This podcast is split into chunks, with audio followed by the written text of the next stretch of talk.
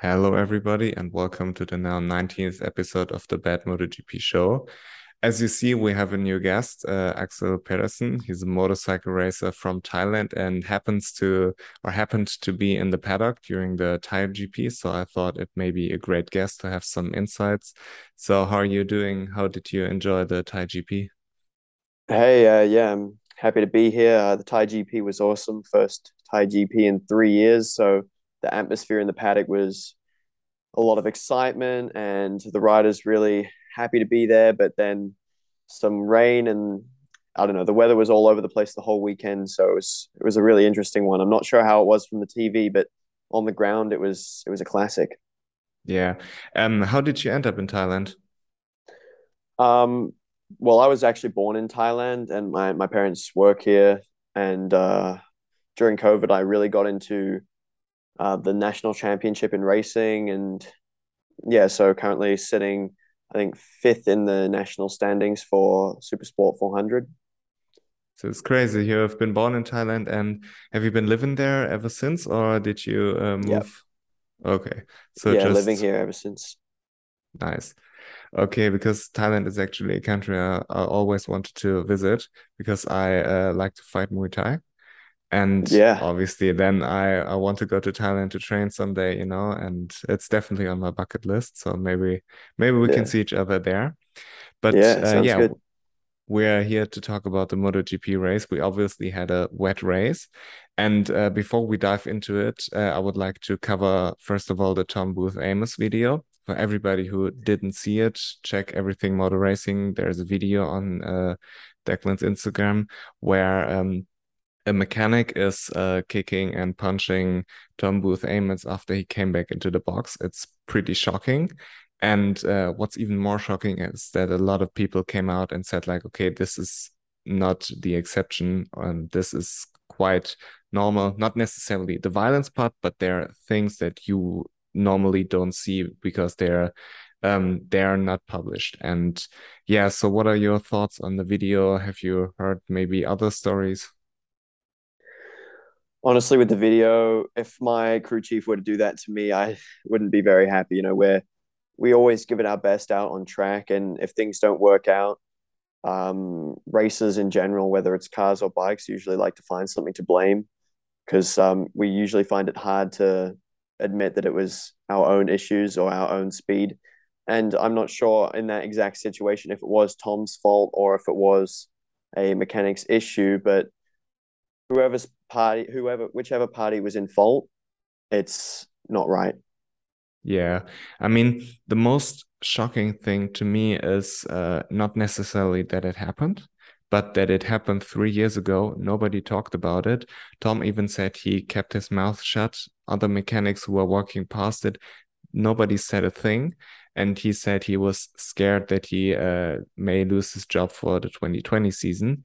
And uh, the same person is now working at uh, Max Racing so this hasn't been a particularly nice stretch for uh, Max Biaggi and his reputation or his team's reputation in the paddock because everybody knows about the Aragon incident where some mechanics of his team disrupted Adrian Fernandez start from the box uh, into the qualifying, I believe it was.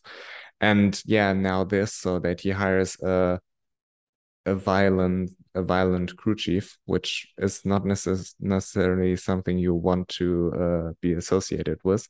So a tough stretch uh, for Max Biaggi, and it's it's really shit when you when you're a MotoGP fan, you see it from the TV, you see everything, uh, that Dorna wants you to see. And it's all great, it's all fun and games. But as soon as you dive into the paddock, and I had this process, I started my Me page in 2020. I was just a fan, everything was fine. And then you start to talk to people who are in the paddock. You start to get to know people. They share stories. And it's so fucked up because, first of all, I experienced some bad things regarding the MotoGP world in Assen. I shared the story uh, on my Twitter, my Instagram, where uh, sexual harassment uh, towards my girlfriend when she went to the toilet or went to get some snacks um, from other fans, and nobody cared. I mean, the Dutch uh, people for them it's kind of normal. The security uh, they didn't care and dorna and the promoter and assen or whatever they didn't care as well uh, especially when we raised the issue and even reached out to assen the circuit. Um, and i know for a fact that they uh, knew what happened. They didn't care at all. So uh, yeah this is my personal experience and to see this stuff happen over again i've heard many stories and it's it's so shocking that of course idiots are everywhere stuff like this unfortunately happens but it's more shocking to me that uh, gets just wiped away so it didn't even happen you know? Yeah in the end it's a uh, it's a show for the sponsors and the sponsors need to have a platform that is family friendly to advertise on. And if dorna talks about these things publicly um, it might not seem as a attractive space for advertisers to put their businesses. But I think Dorna definitely behind the scenes should uh, do something to increase um, well-being of the fans' experience. Because in the end, it's the fans that are the ones that advertisers want to sell their products to, and if fans aren't having a good time, they're not going to come to racing. So, in the end, it's it's the fans that make the circuit go round. So, yeah. Dorna should um, optimize it for the fans. Yeah, of course. Especially fans are decreasing or fan numbers are decreasing, especially on live attendance. How was it in Thailand? Um, definitely less than 2019, but bouncing back after three years of not having anything. Thailand still has a mask mandate, so we're still not 100% out of COVID yet, but the attendance was really good. It, the tickets did sell out, but there was a typhoon just leading up in the week to um, Buriram race, and it scared a few people from making the five-hour journey from the capital city of Bangkok to Buriram. Okay, yeah, that's unfortunate. Uh, we obviously saw the typhoon in uh, Japan. I don't know if it's the same one who traveled down. No, it's a different one. It's okay. it was called Typhoon Noru, and it came from around the the Philippines area. Okay. So yeah, and then uh, obviously now with the rain, and we will cover all of all of it later. Uh, but yeah, regarding uh, the whole MotoGP situation, because right now we live in a time where we have the internet. So we saw it in Formula One that a lot of women raised the issue against sexual harassment in Austria and in the Netherlands and at the Dutch GP there in Zandvoort. And the same with MotoGP, we have voices who uh, start to raise the issue. And collectively when everybody stresses it then we may be able to change something. It may be not be able to deny it anymore you know? So uh, i said it in my instagram story. I will say it again. Uh, if everybody uh, who has a story to share or whatever who don't want to share it because of their reputation in the paddock maybe or because they feel like they have no voice uh, i'm here to help. So we can do things collectively. I know that uh, reporters are collecting stories about sexual harassment uh, towards women and uh, are trying to raise um, to help the the women in the paddock to feel safer and the fans as well to feel safer. So all of this is kind of happening, but Dorna is basically not doing anything. So we need to stress this issue and apes together strong. So hopefully we can uh, we can change something due to the power of the internet because that's our voice and collectively we can do something. Yeah. Yeah, yeah. really good point. Yeah. And on to the next point we had breaking news that MotoGP is heading to India and MotoGP is heading to Kazakhstan. So what are your thoughts there? Well I think India um, there's many people there as you know with a population of over 1 billion they're going to have no trouble filling out the seats if they uh, make it affordable for the average person. Um, there definitely is a lot of um, market for bike racing in India. I know one of my um, paddock compatriots in Thailand um, actually got signed to an Indian factory to help develop some of their racing bikes for the Asian Championships. So TVS Racing um, is uh, starting to send their riders to the Asian Championships, and eventually to Europe, as well as Bajaj, um, which is an Indian bike manufacturer. You might have heard of it, but probably never have heard of it. They actually own a majority share of KTM, and um, That's actually a thing I've learned having chats with um, the CEO of Bajaj in Thailand about setting up a racing team, and they're really, really keen, and they really want to promote their bikes, and they're starting to branch out into Asia and eventually to the rest of the world. I mean, we had an Indian company in Moto 3 a couple of years ago with Mahindra. So this project unfortunately was shut down, but it was a good project. And as you said, India has so many people and so many motorcycle enthusiasts. It's a huge market for uh, motorcycle brands, especially the smaller ones. Uh, the whole Southeast Asian part of the world, you probably know better than I do. They are huge on those uh, smaller motorcycles, and KTM, Honda, Yamaha, they are all big in these smaller um, bike markets. So Ducati is a little bit left out there, but. who cares? there are um, actually a lot of uh, Ducati owners in India, and because of the sheer amount of people, there's always going to be a lot of people that own Ducatis, even Aprilias in India. It's it's actually quite surprising how many owners there are. Yeah, but um, the stereotype is that they're riding small yeah. bikes, riding scooters, small displacement, so one two five cc. That's the it's the seller in um, India. Especially, I know the the Duke 200 from KTM is one of the most popular bikes in India if for the uh, manual shifting bikes. But the automatic ones are obviously much more popular as they are user friendly. Yeah. So India, a huge market. I love it. I've been calling for an Indian GP for a while now. Um, my only concern is that the uh, racetrack is last used by Formula One. What was it like 2012, 2013? So yeah, around then. And and it's uh, it's still set to be uh, set for homologation of uh, the FIA or FIM yeah. standards. So that could be an issue. We saw it in Finland that a track who isn't ready has been put on the calendar, and now Finland is nowhere. So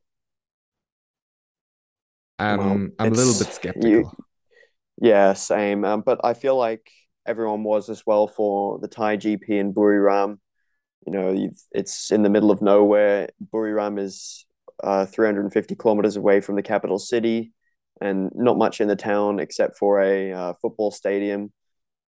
But um, it's turned out to be one of the most popular events on the Grand Prix calendar. So if if all the stars align and the track is ready and the fans are out in full force, then I'm I think it's set to be a great GP. Yeah, and I really hope that they make it work because India, as I said, is a great market for all the manufacturers because of the sheer amount of people and the kind of people India has because they are into uh, those small motorcycles especially and uh, the Indian fans deserve one. There are a lot of Indian fans reaching out to me, for example, and I feel like India has all the potential in the world to be one of the best races in the calendar and i hope that they uh, they manage to pull it off because the fans and the brands deserve it but the organization has to be set up properly you know? Yeah.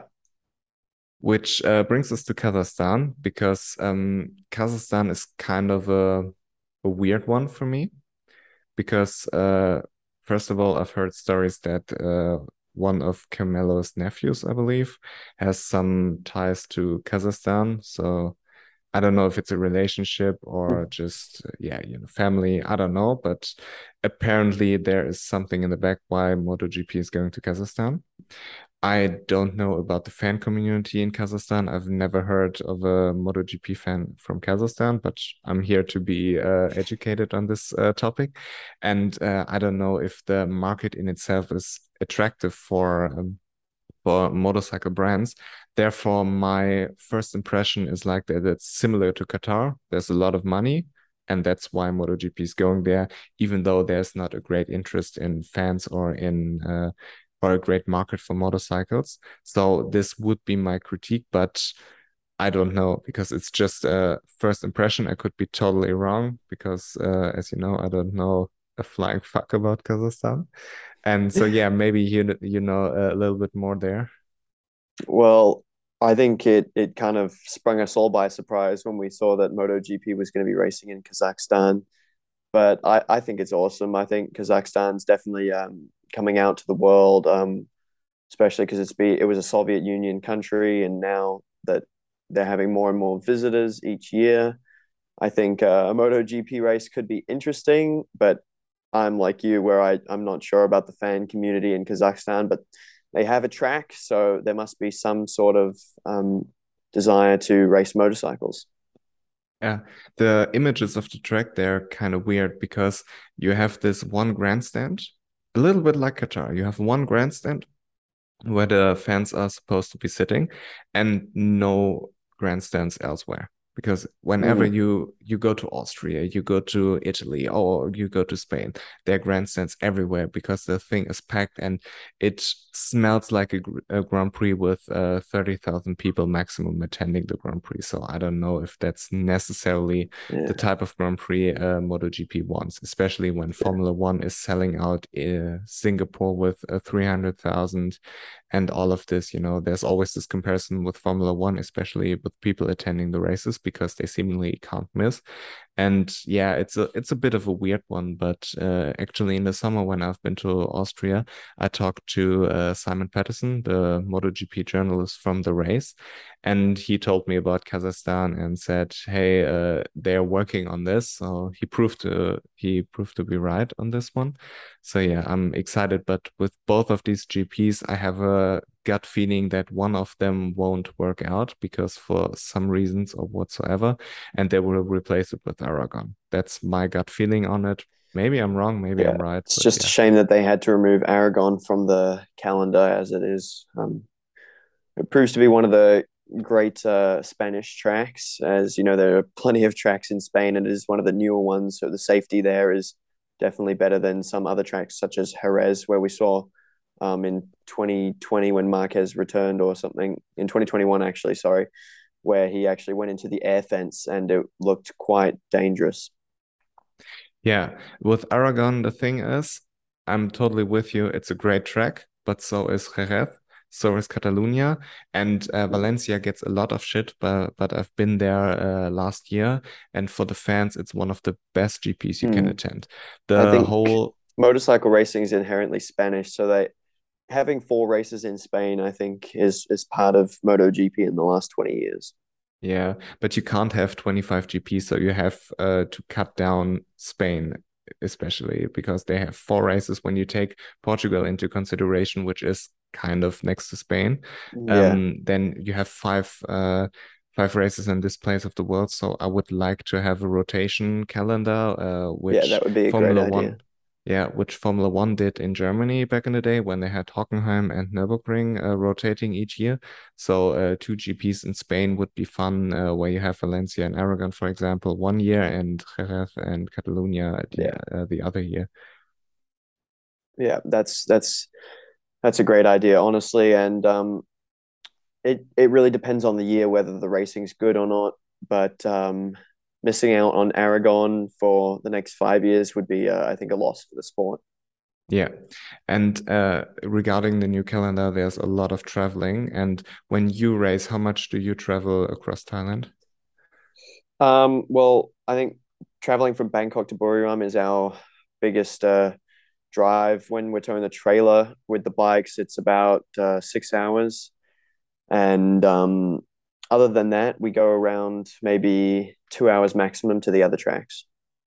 How much does it affect your performance when you have a lot of traveling stress? Um, honestly, yeah, for Buriram, we have to wake up at around 4 a.m. to uh, get there for 10 a.m. So we, we get there and then we set up and then we're ready for the next day. And that kind of affects me as I'm still attending school. So it means I have to miss an extra day, but also, I mean, it's a lot of fatigue for my parents. You know, my dad has to drive all the way up there, or my mum, and then um, they're usually resting for the rest of the day, and I have to help set up the pits. And yeah, by by the by about eight p.m., we're like already in bed, ready to go to sleep. But and yeah, it definitely takes a toll on on the body especially when I imagine that next year, when the calendar goes along as they planned, um, that you have to be like six or eight weeks away from home, traveling across Asia, which will be extremely difficult, especially when you do it late in the year when people have accumulated injuries, people are a little bit more stressed by the GPs in general. And um, then you have like the maybe the worst time of the year to be in Thailand, for example, when you have rain season there. So I don't yeah, necessarily rain season is supposed to end in uh, late October.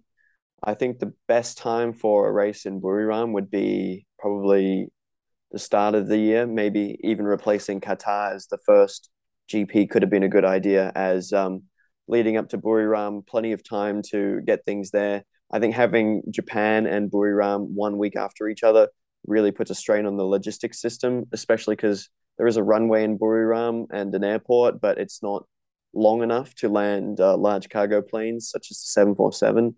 So um, most of the cargo has to be uh, sea freighted in, and then it accumulates over uh, a few months leading up to the GP. And of course, all the bikes are flown in in the the crates, but uh, really puts a big stress. And I'm honestly surprised that FP1 was not um, combined with FP2 like we saw in Japan.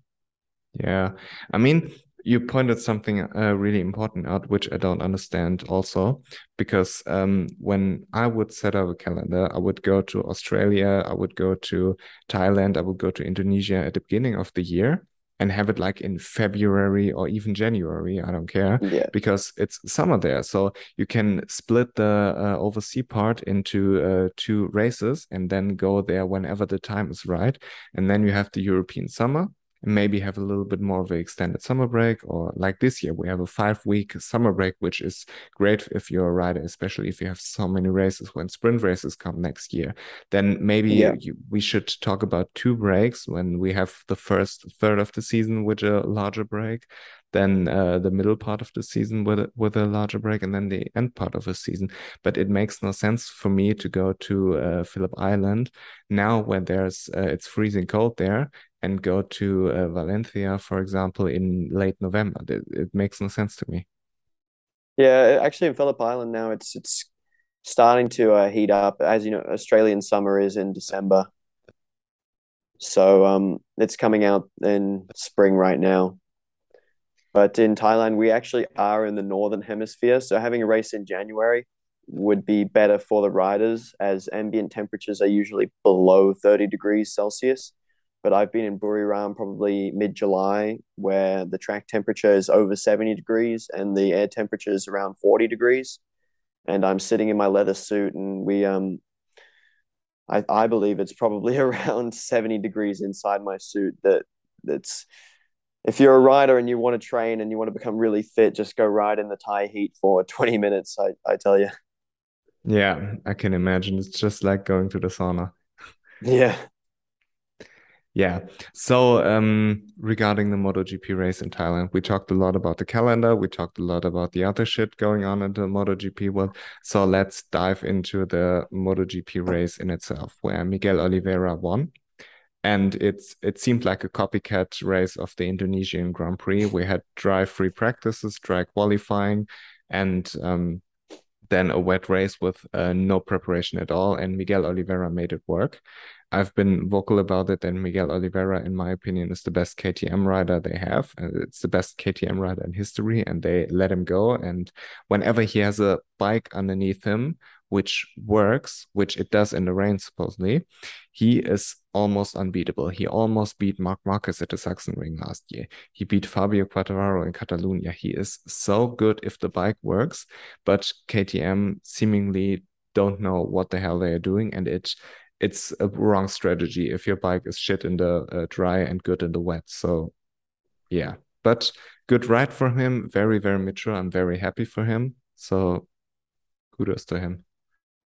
Yeah, for sure. Um, Miguel, um, you could see he was hunting Jack. Jack uh, started pretty well, of course, after Bez had his drop one place penalty, which we can get onto later. But Jack was out leading, and I, I saw Oliveira and I saw Zarco as well, and I'm like, these two are these two are going for Jack, and sure enough, um, Oliveira um, overtook into I think the final corner into twelve and made it stick. Jack couldn't cut back and went a bit wide. You could see from the post race interviews that he was actually losing the front and the rear at the same time, so he just couldn't turn the bike. And uh, yeah, Miguel Oliveira really, really um you know, did the job he needed to do, um, showing KTM what they'll be missing next year, but also um, for Razlan Razali, he'll be uh, excited with his new prospect, and especially um, Raul Fernandez on the Aprilia next year could be really exciting. Yeah, of course. With KTM, the thing is, uh, a lot of people have high hopes for Jack Miller at KTM, which I honestly don't have because the problem with KTM is they have this steel frame which nobody else runs, and Miguel yeah. Oliveira and Brad Binder are the only ones who are successful with the with the uh, steel frame. So when you have two riders who've uh, been with KTM from basically the beginning of their career, I mean Brad Binder, let's neglect Moto 3 for a second.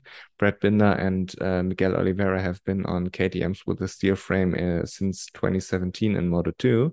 And it seems to pay dividends. And on the other hand, KTM doesn't uh, give those rookies or the other riders coming in um, not enough time to develop those skills. So I don't know if Jack Miller necessarily can adapt quickly enough to the KTM because it seems to take everybody years. Yeah, I think having a steel frame in in Grand Prix is is pretty unheard of now. Even the, Moto three and Moto two are all using aluminium at the very least.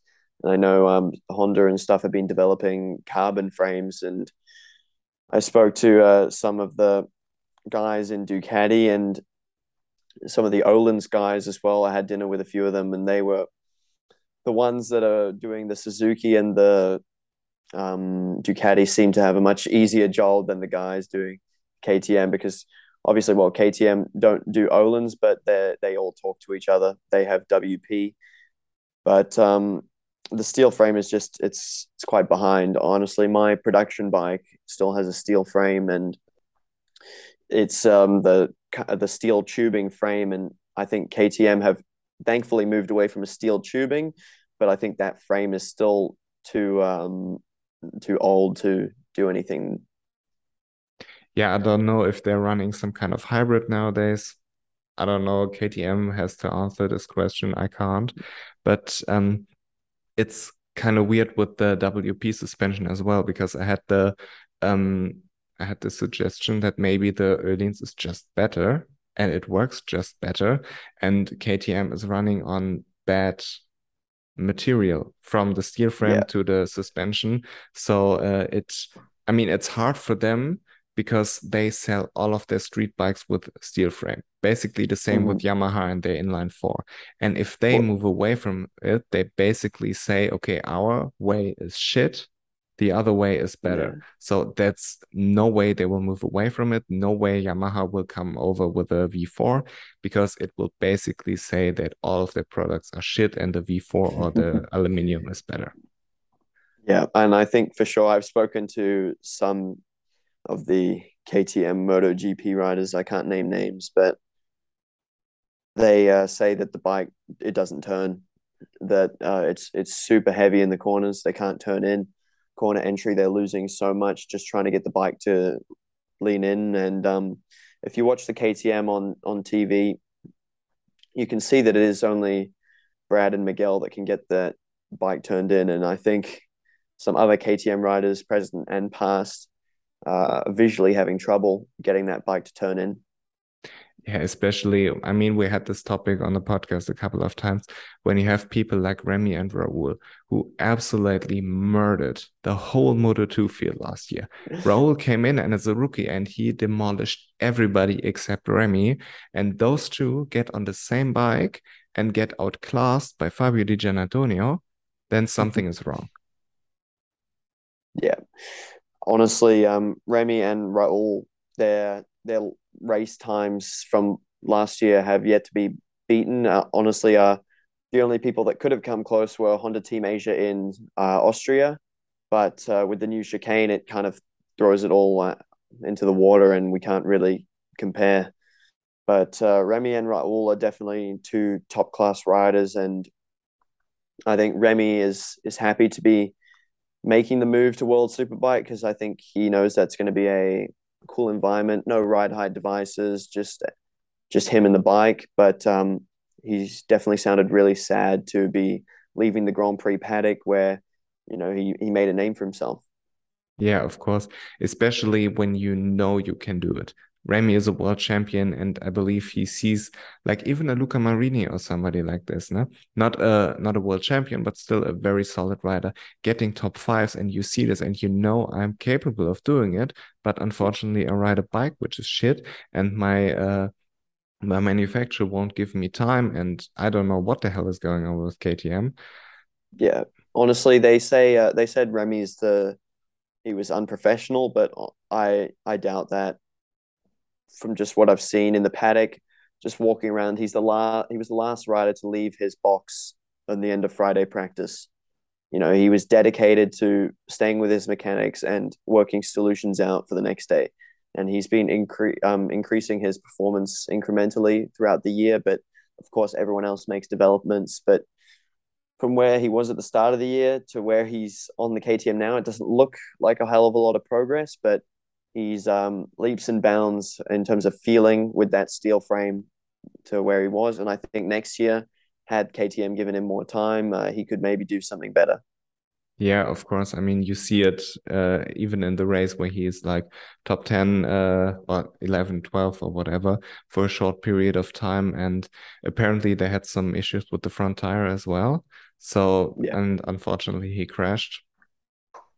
Yeah, it's, it's, it's a shame, especially with that lack of practice that you mentioned, that they have to just hop on the full wet track on the front tire. That they're not super sure about the setting. I, I think they can really look back at Indonesia for that, but you know that was the beginning of the year. This is the end of the year, and um, obviously the track surface in Thailand is, uh, according to one of the ride, according to the riders, it's it's the best for wet grip in in the whole calendar. So they can't really base it too much off Indonesia didn't Yamaha say that they had no grip at all and the uh, the, grip the grip in the, at the track uh, was low and it's not comparable to Indonesia because Indonesia was so high.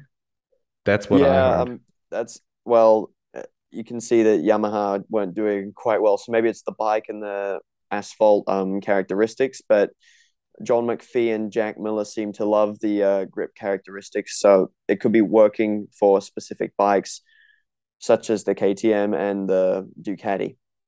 Yeah, of course. So, uh, which brings us to a very interesting topic, which is the championship right now, because Pecco finished in a very, very mature third place. There was a lot to lose for him, but he didn't. He stayed cool, and especially when you consider that wet races haven't been his uh, strong point over the last uh, couple of uh, yeah when you take Japan it's, into it's consideration. Even looking at uh, Indonesia. yeah, yeah, he had like one point there. Yeah, so uh, you have this. Then Fabio had a catastrophic race. He didn't even want to talk to the media afterwards because he was so pissed off. And Cal Crutchlow said uh, that everybody at Yamaha had the same problem, and the front tire was just cooking uh, during the warm up lap, even and therefore they couldn't overtake. Frankie said that he had a very, very good pace, but simply couldn't overtake. And uh, basically, what was said, I believe, by Crutchlow was that uh, the wet race basically maximized Yamaha's problems and made them worse in, in terms of, yeah, I believe the braking stability of the Yamaha in the wet was nowhere because of the front tire. Mm. And yeah. Uh, yeah, which was very, very unfortunate for Fabio because especially in a wet fast. race, you have to, yeah, in a wet race, you really have to have good drive on the straights because it's it's the probably the easiest part of the lap in terms of uh, a wet track. You know, you can make a lot up in the straights just with the sheer top speed. You know, you could have a mediocre rider on the Ducati going super fast in the wet just by going fast in the straights and taking it easy in the corners. Whereas a Yamaha rider will have to push in the corners and because on the straights they're a little bit slower. And it feels like over the season that Yamaha, especially Fabio, makes up all of his time on the braking because he is such a motherfucker on the brakes. And if that doesn't work and the the whole other bike part of the bike doesn't work, then I mean Yamaha has rear grip issues since forever, since Valentino Rossi and Maverick Vinales. They have no top speed at all. The cornering always has been their uh, strong point, but Ducati seem to be uh, catching up on this one. And the braking, yeah. if that goes, what what else is left? You know.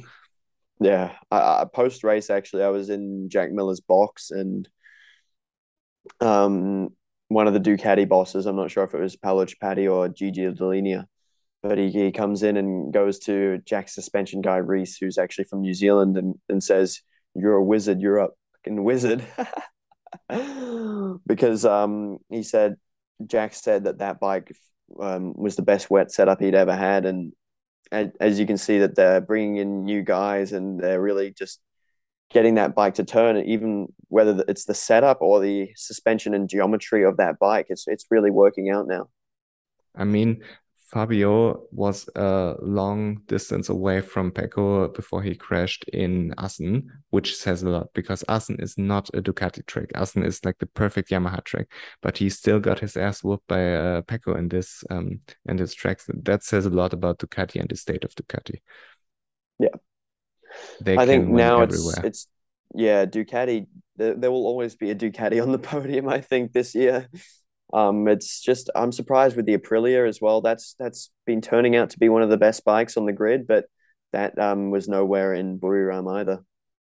Yeah, I believe they uh, brought a harder rear tire, basically the same they did in Indonesia, which uh, seems to be an older version of the Michelin rear tire. Yeah, um, and even um, Pol Espargaro was complaining about that in Indonesia, how they brought new tires for the test, but then didn't bring the same tire allocation to the race, and it really messed him up. And they like to bring the hard rear tire, even wet and dry, because uh, it can handle the temperature. And with the extreme heat that could happen in Buriram, there's the danger of the tire tearing open.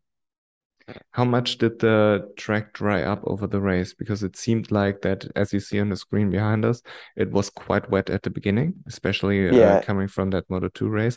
But at the end, it seemed better. But towards the end, honestly, I, I'd say we were about three laps away from Brad Binder putting slicks on. it was it was almost it was almost dry, and you could see that post race there was a dry line there, and the grip there was no standing water except at turn eight where there's a little bit of a um a trough of water let's say okay so yeah it uh, should have been uh, beneficial to put on the harder uh, uh, wet tire towards the end but i guess towards the beginning the softer would be would have been better yeah. you know yeah i think yeah. with the riders how wet it was in the beginning there would be not too much wear on the soft and i think for sure they probably wouldn't have struff, uh, struggled with the soft. Okay. So yeah, and with Aprilia, it's another very unfortunate weekend because Aleix can't seem to catch a break. I mean, he had yeah. all the tools in his toolbox to win the world championship, especially with Fabio struggling now, with uh, Pecco struggling at the beginning of the year. But there are some kicks between the legs uh, for Aleix. Some uh, with uh, his own fault, like the crash in Silverstone, which seemed to be a golden opportunity for him, and then uh, the eco mapping he had in in Japan, which was very very unfortunate. But yeah. Uh, when you when you take a season, then I feel like bad luck cancel each other out because Pecco has been taken out by by Taka in in Catalonia. Um, Fabio has been taken out by Marc Marquez in Aragon, and Aleix had the unfortunate situation in uh, here in Japan. And yeah. this kind of equals each other out. But what counts then is what you make with the rest. And when you have races like Aleix had in uh, in Silverstone, or which uh, he had now again in um, in Thailand, it's very very unfortunate, and this can't happen. Yeah, yeah, I think um, for Aleix, you know, he, his head's still in the game. I spoke to him on Tuesday pre-race, and he seemed very relaxed and like he wasn't even worried about what happened in Japan. You know, he's definitely got the championship winning pedigree, even if it is from 2004. I mean, it's still in him, and I think this year it's really brought out the uh, the fighter back in him. Yeah, but it seems like that Aprilia is somehow new to the whole championship game, you know? I mean, they've been in MotoGP for a while, but they've never been on top, and that there are some struggles which doesn't happen in Yamaha and Ducati, you know? Yeah, I think the bike's good, and um, the uh, the guys uh, there are definitely talented at setting it up. But you come to a track that you haven't been at in three years, and they haven't had any people to like ride it and develop it. You know, you look at the European tracks; they've had Dovi on that bike, and I think Dovi definitely played a large role in getting that bike to where it is today. And obviously, bringing in Vinales is definitely a big uh, power play from Aprilia but now they're in a position, yeah, where they don't have much experience. But honestly, that will come with time. Even if it's not this year for Aprilia, it looks promising for the next five years. Yeah. Um, if I was Aprilia, I would would have just put the Austria setting on there because the track's basically the same. so this this should work. work smart, yeah. not hard. exactly. Um, the one thing about Buriram though that is different to Austria is that there's the corners tighten a lot more. You look at the middle sector of Buriram and um, Austria. In Buriram, um, in Austria, sorry, it's a uh, kind of a uniform corner where there's not too much trail braking.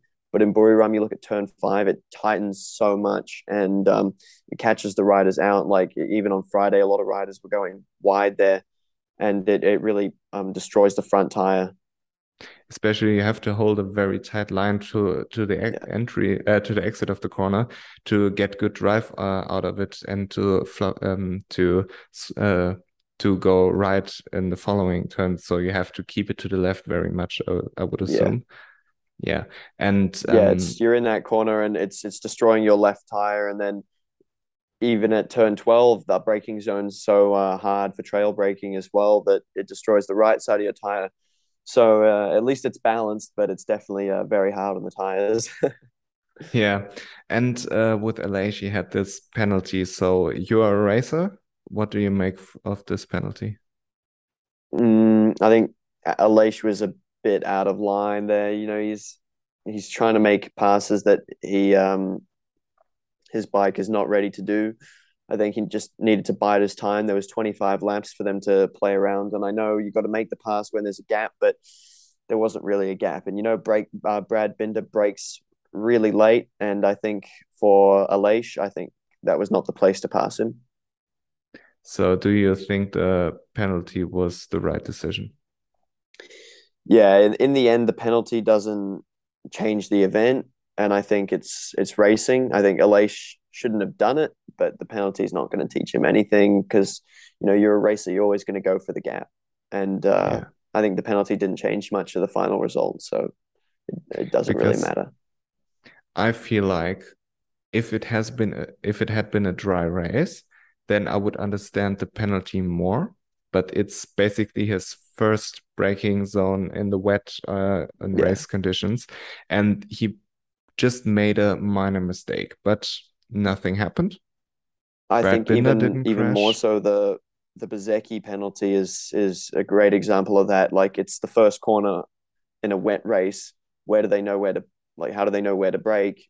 And I think that Jorge Martin really, uh, you know, put the pressure on Bezzecchi to force an error, but Bezzecchi, you know, didn't chicken out. He uh, just stuck it straight straight down the line, and um, Jorge Martin, you know, he he could have just stood it up, you know, but Bezzecchi, that that was real racing there, and I think there was no outbreaking himself or anything wrong there. Bezzecchi's turning in, he's holding the line. He's got to do what he wants to do to make the corner.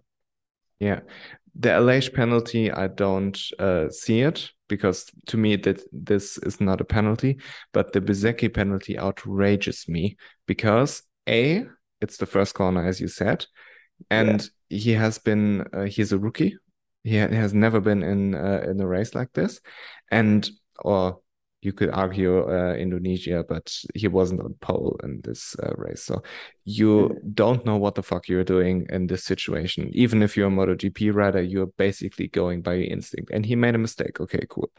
Happens. So he he runs wide, and a lot of people, um, Jorge Martin ran wide as well. He didn't get a penalty, Pedro Acosta ran wide in Moto 2. He didn't get a Yeah. penalty. So I don't first corner, understand. exactly. Yeah, I don't I don't understand. If you put a asphalt uh, patch there, okay, cool. Let the riders use this uh, when they make it, made a mistake and let them recover. But to have this drop one position penalty, which I've never seen in MotoGP, I only saw it in Formula One when you overtake off Mm. track. It's Yeah. it's outrageous to me. It's it's so stupid. Yeah, it's it's it's motorcycle racing on the first lap. You can't really decide one position, and if Bezzecchi like lifts off the throttle to drop one position, more riders are just going to follow through, and uh, it's just going to kind of mess up his whole race. As you can see, like right there, Jorge Martin is you know trying to send it down the inside of Bezzecchi, but Bezzecchi's he's actually on the racing line. You know, Martin is off the line and trying to gain an advantage, which it's his right. It's the start of the race, but Bezzecchi's just swinging around the outside and you know forcing Martin to check up and run wide. I mean, that's that's Martin's fault for being there, in my Yeah, to me, to me, it's just uh, an instance where you count it as a point for panel for track uh, limits violations. But when Mm. you have like three, four, or five of them, you get a long lap. Okay, cool. Yeah. It's the same with the race. Um, when you when you go off the uh, curb for two centimeters or for two meters, it's basically the same penalty wise. You know, you Yeah. uh, you can't do too much of it. But to have this stupid drop one position, which disrupts his whole rhythm, he's been going backwards ever since, and uh, to me, is just outrageous. Yeah, I think uh, I, if Dorna really want to impose something for the riders as a warning system, there could be a black and white flag, which we don't actually see very much in MotoGP, which is just warning for on-track behavior. And honestly, that was that would be a stretch to even give him the black and white flag for that instance. But it, in the end, it doesn't affect his uh, track position. Yeah, the flip side of the coin would be obviously that if you don't penalize this behavior, everybody would just go wide in the first corner, have better drive uh, out of the corner, and uh, gain positions this way, which to me would be illegal, would be gaining positions uh, from uh, not on the track.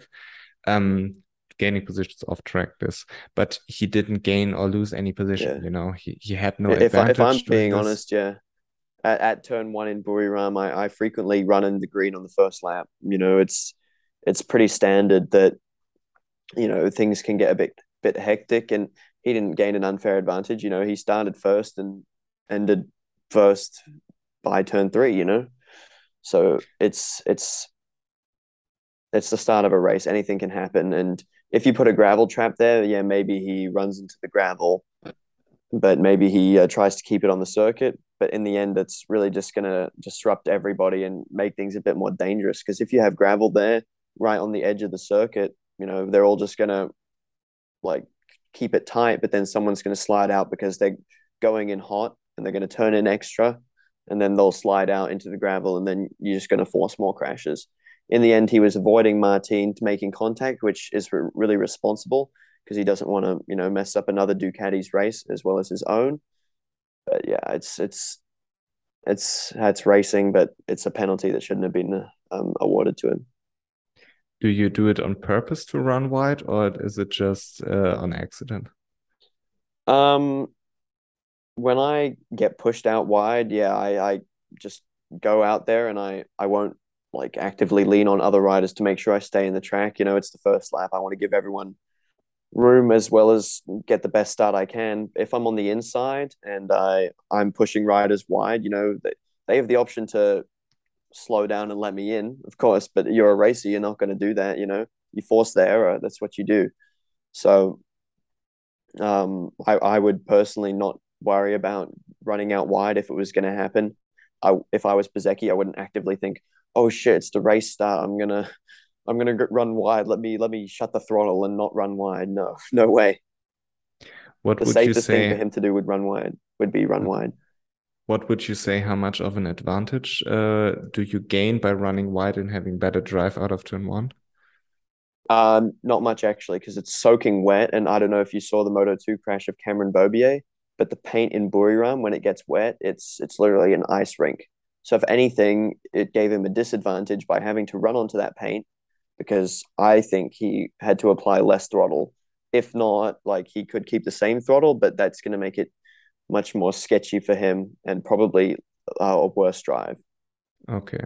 And I don't remember the first corner in Austria, but I can almost guarantee you that a lot of riders has been have been uh, running yeah. wide, wide, there and there. I think no I remember Marquez running fairly wide there. Um, not this year, of course, but uh, last year or whenever he was racing there last, and uh, he didn't gain an advantage, but he just kind of stayed in the same place, and then yeah, that was that was it. But I think because it's at the lead and it's it's a high profile place to be, I think Dorna wanted to do something just to kind of say it's not okay if you're the leader and you run wide into the into the green. To me, it's just uh, stupid from the beginning to the end. I mean, the race mm-hmm. direction fucked up once again, and they potentially destroyed Marco Bezzecchi's first win or first podium. You know, yeah, I think for him that's that's really tough, you know, to have such a good result on Saturday, breaking the lap record, and then to have it kind of ripped away from you on Sunday is is harsh. But he's a rookie; he's got many years of fighting left in him, um, and I'm sure we haven't seen the last of a Bezzecchi leading into the first corner. Yeah, how much would you say would this disrupt your rhythm if you are in, in position? You have like a 1.5 second lead, and then you get the sign drop one position. How much does it fuck with your head, fuck with your rhythm?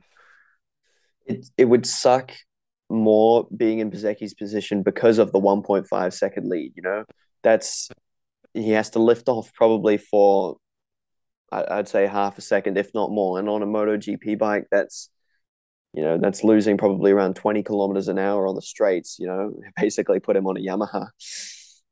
And um, it, he's going through the corners and you're, you're focused, you have tunnel vision, and then you see drop one position, you're like, what, what for, what for? The first thing you'll be like questioning why that's stupid. I don't want to do it. But then you just kind of forced to do it. Otherwise, you'll get a longer penalty. And then you drop the position, you're pissed off, you're getting passed, and your whole mentality is just gone from there. Yeah, because he was in a still in a good position. He was in second. He was between Jack Miller and Pecco Bagnaia, if I remember correctly. But then yeah. somehow something changed with his pace.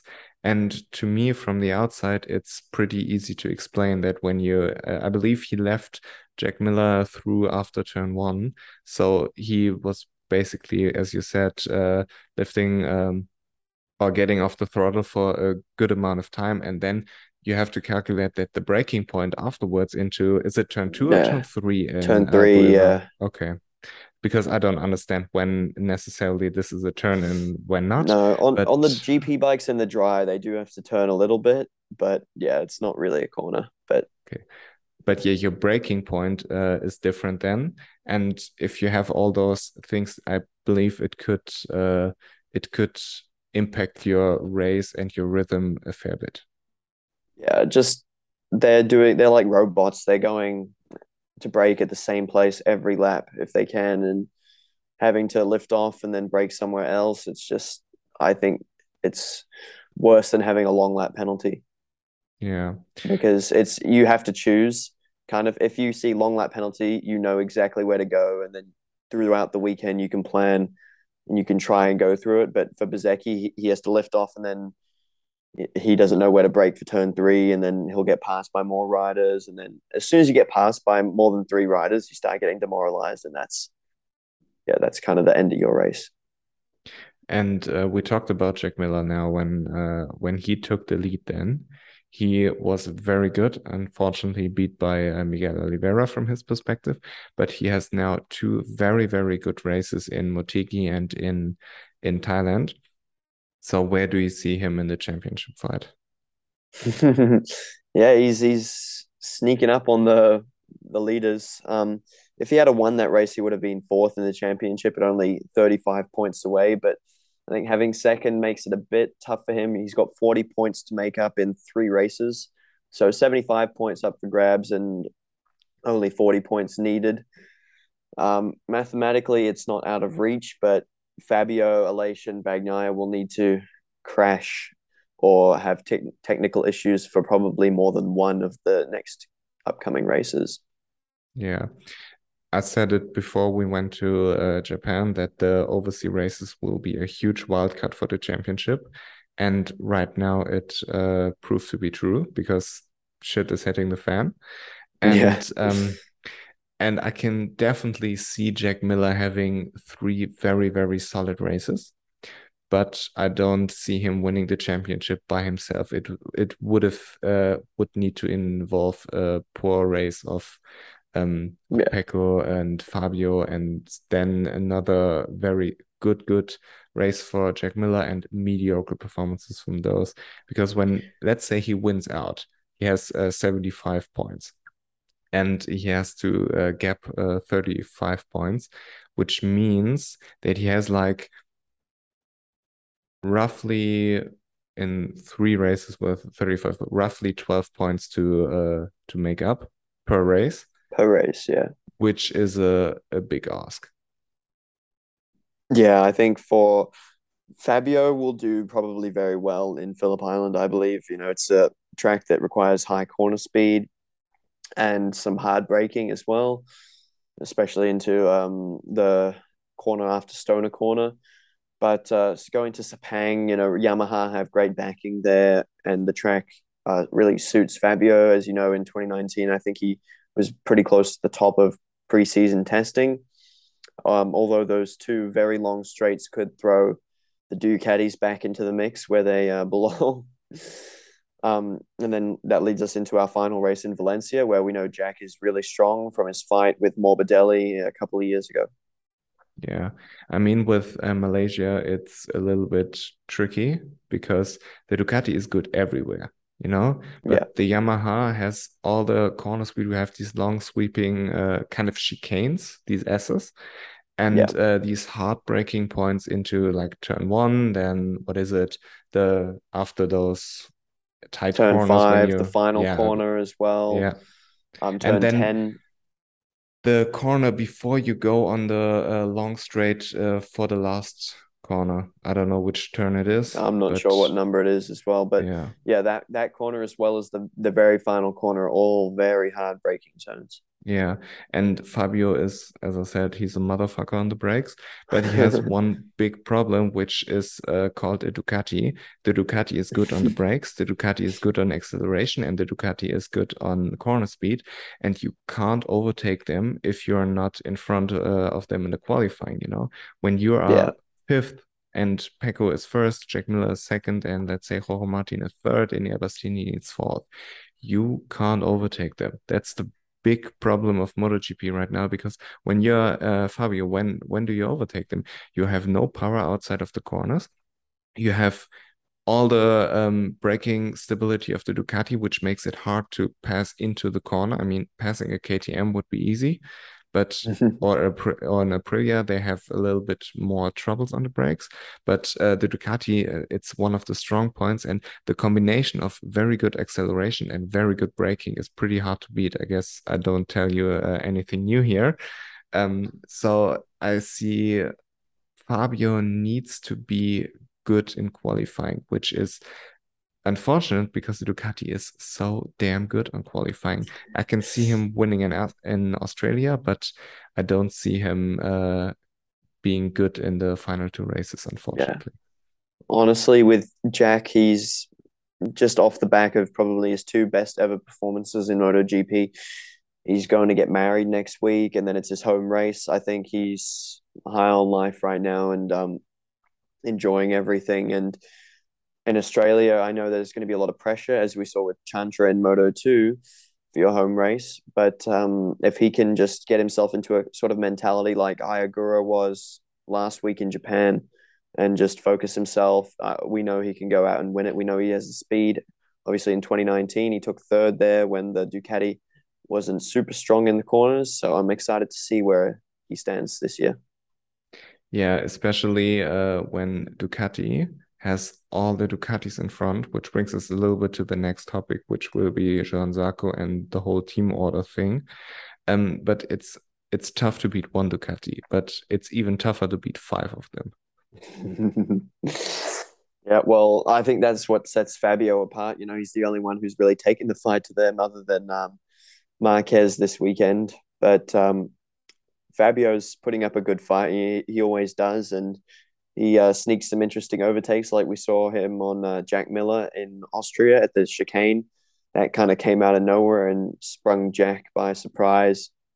It just depends what tires they bring to Malaysia, as well as um, what the weather's like in Phillip Island. You know, it's it's starting to be summer in Australia. It could have um, rain, and I think um, Fabio he he was he looked like he was okay in the rain mid year, especially in the beginning in Indonesia. But towards the end of the year, he seems to be struggling a lot in the wet.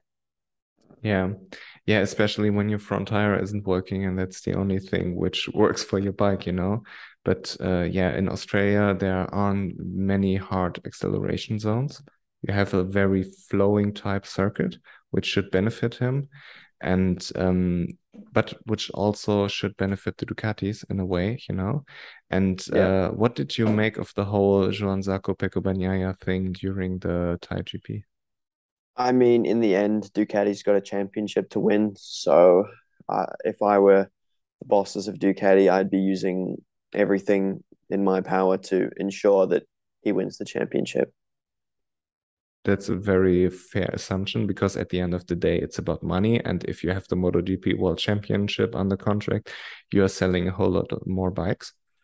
And yeah. uh, when you are in Johan Zarco's position and your boss tells you hey be easy on Pecco you do it because a Ducati saved his career. We talked about it on the last episode of the podcast. In length he was basically out of MotoGP after KTM. And then Avintia came out and uh, signed him. He did very well. Then Ducati promoted him to Pramac. He's doing very good. He's doing a lot of testing for them as well. And he's yeah. very valuable to the team. Why would you fuck it up? Because Johan Zarco isn't isn't Fabio Quartararo, he isn't Pecco Bagnaia, he isn't Marc Marquez, he isn't this good that he can do no matter what he wants and won't get fired he needs to behave in a way to in order for Ducati to keep him uh, for the longer period of time. And yeah. uh, also he has an employee which tells him, "Hey, be easy on him." So you do it. I mean, how would you how would you react if you are Johan Zarco in this situation, especially considering the fact that you haven't won a MotoGP race, that you probably think, "Okay, I could win this motherfucker." How would you I mean, it's that's a really good point considering, you know, he hasn't won a race, but it's also he hasn't tasted the glory of winning a MotoGP race. And I think if he if he won in Japan or something, he'd be so much more hungry. You know, he he'd want he he would want that feeling again to uh, stand on the top step. But um, you know, your boss is your boss. In the end, you're there to do a job, and if you're not doing the job to satisfaction, you know they can bring someone like Marco Bezzecchi into that Pramac team and have him ride the bike, and there'd be probably no love lost between them. Yeah, of course. I mean, for Ducati, it would be probably better to have an all Italian lineup, and they could pull it mm-hmm. off. So, but yeah, Johan Zarco, uh, I totally get it. And with team orders and people getting angry at him. I mean, if you're at work and your boss tells you to do X and you don't do X, he will uh, probably uh, whoop your ass, metaphorically. Yeah. Not like uh, Tom Booth Amos. and uh, and uh, if you do it repeatedly, you get fired. Yeah, and I think Zarco, you know, he's his time will come. I mean, we've been saying that for a few years now, but um, he's a bit like Aaron Canet, where the win just isn't it isn't coming. But if it's if it doesn't happen in the next three races, I, I almost guarantee it'll happen next year at some point. I mean, if you can't win on on, on a Ducati, then you can't win at all. That's a yeah, that's very fair. Yeah, and um, with Fabio and the whole Ducati thing, uh, he said something very, very funny, which was he hopes that uh, Marc Marquez comeback will put a little bit more chaos on uh, the Ducatis. Uh, but since he said that, all Marquez did was help Ducatis in a way uh, in Aragon, which is obvious, but also like in uh, Japan or now, if Marquez wasn't there, Fabio would have been one position ahead and Pecco wouldn't be.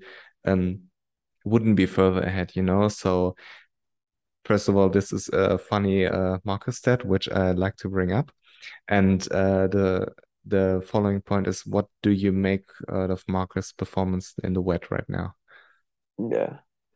So Marquez in the wet, uh, he's always been pretty good in the wet. You know, we saw like in Le Mans, even when he made his return when Jack Miller won, he he was looking pretty racy, but then he was just rushing himself, wanted to get back on the top step.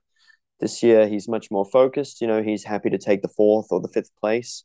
You know, and and I think that's uh, a mature Marquez. You know, I'm I'm not the biggest fan of Marquez. You know, I'm not Spanish or a, a Honda owner, but I think what he's done for the sport is remarkable, and I think it's it's good to have him back if you know if he's not dominating. But I would really like to see another Marquez win where he's um, fighting one of the rookies, you know, and I would like to see a direct head to head between Marquez and Fabio Quartararo in a on track battle. Yeah, I mean, I've been saying this a long time now. Uh, I will die someday very, very uh, peacefully if Marquez does the equal Valentino Rossi in Valentino Cham- in uh, Valentino Rossi in MotoGP championships. But that doesn't mean I uh, want him to retire because MotoGP is always more fun when he's there. And either you hate him or you love him, but he brings in excitement to the sport, which is very, very uh, good, especially uh, when you have an a promoter like Dorna, who's absolutely incompetent of marketing everybody else. So you have to have Marc Marquez on there to uh, to connect with fans, and he was even shown on the broadcast uh, when he's doing nothing. You know, it's just Marquez. You know, but um, mm-hmm. with his performance. I somehow expected more. I'm a little bit disappointed because he has always been so good in the wet he was on pole position in the wet. The wet should neglect uh, a lot of disadvantages from the Honda, I feel like. And uh, Marquez is always such a such a great master of these rain conditions where I thought, okay, it's not as physically demanding on the body because he isn't at 100% right now as uh, it might be in the dry. So I thought, okay, maybe this could be the day uh, where Marquez wins. He won every Grand Prix except this one in Thailand. He obviously likes the track. He is uh, pain free right now, according to Marc Marquez. And therefore, I kind of expected more, but maybe my expectations are a little bit off because it's Marc Marquez. And it, if it would have been everybody else, I would have said, okay, uh, what was it? Fifth place is totally fine, you know? Mm. I think just the everything from the wet last week to this week is a little bit flipped. You know, um, Jack Miller was fast in the wet this time, but in qualifying last time he only qualified seventh, and uh, Miguel Oliveira wasn't anywhere on the front row last uh, time in the qualifying in the wet, but um, he uh, seemed to bring it out quite nicely in the race. I think maybe just the characteristics of Motegi um, just suited the Honda a little bit more. You know, is their track pretty much they test there quite often. So I think they just had a few things in the bag there. But I think coming to Buriram, it's basically it, was Marquez's track up until uh, Miguel Oliveira took the crown. You know, he was the only winner in the last two years in 2018 and 2019. And uh, coming here, I feel like he wanted to do the hat trick and um, take the win again. But you know, he's not super hungry, and he knows this year he's not in the championship fight. He can just finish fifth and develop the bike. You know, the fans are happy because they see him, and honestly, fans now are so tired of seeing him get hurt that if he finishes, I think they're like, nice, he finished. Like, that's awesome. Yeah, I mean, when you're Marc Marquez, you know that another high side could end your career anytime. And he came out and said, I won't change my approach. I won't do this. I won't do that. But I believe that Indonesia and the surgery now gave him like a real warning where you know, okay, I have to be more careful. And I believe if it's 2021 Marquez, he would have gone for it and uh, be yeah. more aggressive and didn't care. But it's a good sign that he seemed to have learned his lesson that it's sometimes okay to bring home a fifth place and not push every time. I mean, the last time he um, had a horrible injury, was in Indonesia. And yeah. he high sided in warm up and nobody else did, you know, because it felt like Marc Marquez was pushing it a little bit too much where nothing was on the line. And hopefully he learned his lesson because nothing is on the line, as you said. Track time is valuable for himself and his arm, as well as uh, for Honda. So this is a very, very solid race. But considering everything, I would have expected a podium or even a win uh, from Marc Marquez because he is Marc Marquez. He's like the most talented rider on the grid, uh, maybe the most talented rider ever. And I, uh, I believe so. Honestly, I yeah. think I think in Valencia we could see something special. You might just say, "Oh, it's the good season end break after this. Maybe we'll have to just give it a shot and see where it takes him." Yeah, especially uh, Valencia is anti-clockwise circuit. Left corners tend to uh, be more or be less stressful on his uh, arm, on his right arm. So I could see him. The only problem is that the Honda is shit, you know. I mean, hopefully over the summer they can uh, do some special wizardry in Japan and bring out a nice bike for next year. But as you know, everybody's going to up their game for next year. Let's see what Aprilia do over the summer break. I mean, winter break. Sorry. Um, that could be really interesting to see how they build on this season. But Honda, you know, they really need to get their act together. But with Joan Mir coming in, and uh, even Alex Rins, you know, he's a handy rider at sometimes. He could um, give them some advice on uh, where it can be improved. But we all know that Pol Espargaro was no slouch on the KTM, and coming to Honda, he just couldn't ride it. And that kind of brings me on to Joan Mir and his style, I believe, won't suit the Honda at all. There are a lot of people who said Joan Mir on the Honda will open some eyes and surprise a lot of people. And I just don't see it. I just don't yeah. see it because A, the Honda is shit. And when you have uh, two new riders and a kind of new rider in Marc Marquez because he hasn't had that much time on this bike. And with Honda, the whole problem is that they had the perfect bike for Marc Marquez in 2019 2020. It was just his bike. And they went away from this because nobody else could ride it. So if you listen to Marc Marquez, he says, okay, I want the 2019 bike back, obviously, because that's his bike. I talked with Pol Espargaro at uh, Rocco's Ranch in January, and he told me that the old Honda was so balanced towards the front um, and had no rear grip at all, and nobody could ride it except Marc Marquez. And the new Honda is a little bit more balanced, where you have good rear grip, and a lot of Honda riders are complaining about the lack of front feeling. So that's basically the thing with the Honda. What state January? What Pol uh, told me.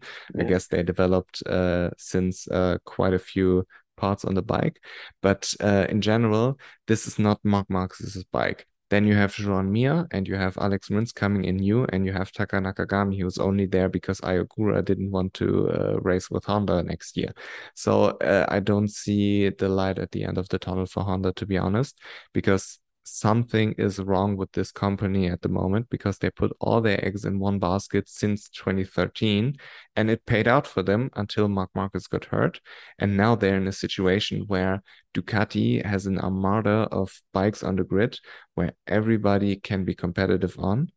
Then you have the Aprilias. Next year, you have four Aprilias who are very good. I believe they will do another step forward the Yamaha, when you give the Yamaha a good engine, is a very, very solid bike. Yeah, and it looks like they a, have got a new engine. Yeah, yeah. Um, the Suzuki yeah. is an absolute beauty of a bike. It's so unfortunate that they leave, which is yeah. talking about Honda, very good. But Honda is up in the shitbox category with KTM. At least the KTM works in the wet, so it's it's not looking bright for them. So yeah. if I were Honda, honestly, I'd be looking at buying the um, remnants of the Suzuki team, um, whether that be the engineers and the old bikes, just to try and pull it apart and work out what they've been doing. I think the Honda engine is a good engine, but I think the um, just the even showing them like outsourcing their swing arm design to Kalex shows that they're they're in a bit of trouble and they're struggling. Yeah, I mean, basically, the swing arm is coming from Kalex, and I would assume that they're talking with Kalex about other things as well. And they are copying Aprilia's bike. So if you go back in time and tell somebody like in 2016 that Honda or 2017, whatever, uh, select the year, that Honda is copying the Aprilia and is uh, sourcing, sourcing uh, things out to Kalex, they will say you're out of your mind. yeah, that's very true. Even even 2019, the Aprilia wasn't doing too well. Like that was prime yeah. Honda, and say you know just three years later that Honda's finishing towards the bottom of the standings. You know they've had races where not one Honda has finished in the points with for the first time since I think it was 1982, and that's just insane to think about. That's that's in that's scandalous for the biggest motorcycle company in the world because yeah. when you put all your eggs in one basket with Marc Marquez and develop a bike only for him, okay, cool. It didn't work out from 2020 onwards. Okay, cool, just develop a new bike. But that they are not able to develop a bike which can be ridden by uh, a lot of competent riders is is difficult uh, to judge from the outside, you know. Yeah, for sure. And um, regarding Honda with Takanaka Nakagami, I saw him as a test rider next year because I thought Ai Ogura will move up. And I don't think that Stefan Bradl isn't particularly doing a good job. I just believe he is, uh, or the whole Honda team was bailed out by Marquez for so long that they forgot how to work. And um, yeah, which brings us a little bit to the next topic, which is Moto 2 we had uh, Ai Ogura and uh, and Augusto Fernandez in the championship fight, still basically one point or half a point apart. It can't get any tighter than this. So, uh, first of all, regarding the whole Honda situation, when you imagine yourself in Ai Ogura's position, would you have done the same as he did and said, uh, I don't want to fuck with sprint races. I don't want to fuck with Honda. I just stay in Moto 2 in my comfort zone? Or would you say, it, okay, fuck it, I will go? I would have gone, honestly. I think um, you can look at situations like Joe Roberts. He had the opportunity to come up to Aprilia for 2020 or 2021. I can't remember exactly which one it was. But now he's, you know, nowhere in Moto 2 again. And I think his Moto GP dreams could be over. And I think if you take that GP offer, you can always go back to Moto 2. I think any Moto 2 team would take a GP rider, whether you're finishing P20 or, you know, even P25 on some weekends.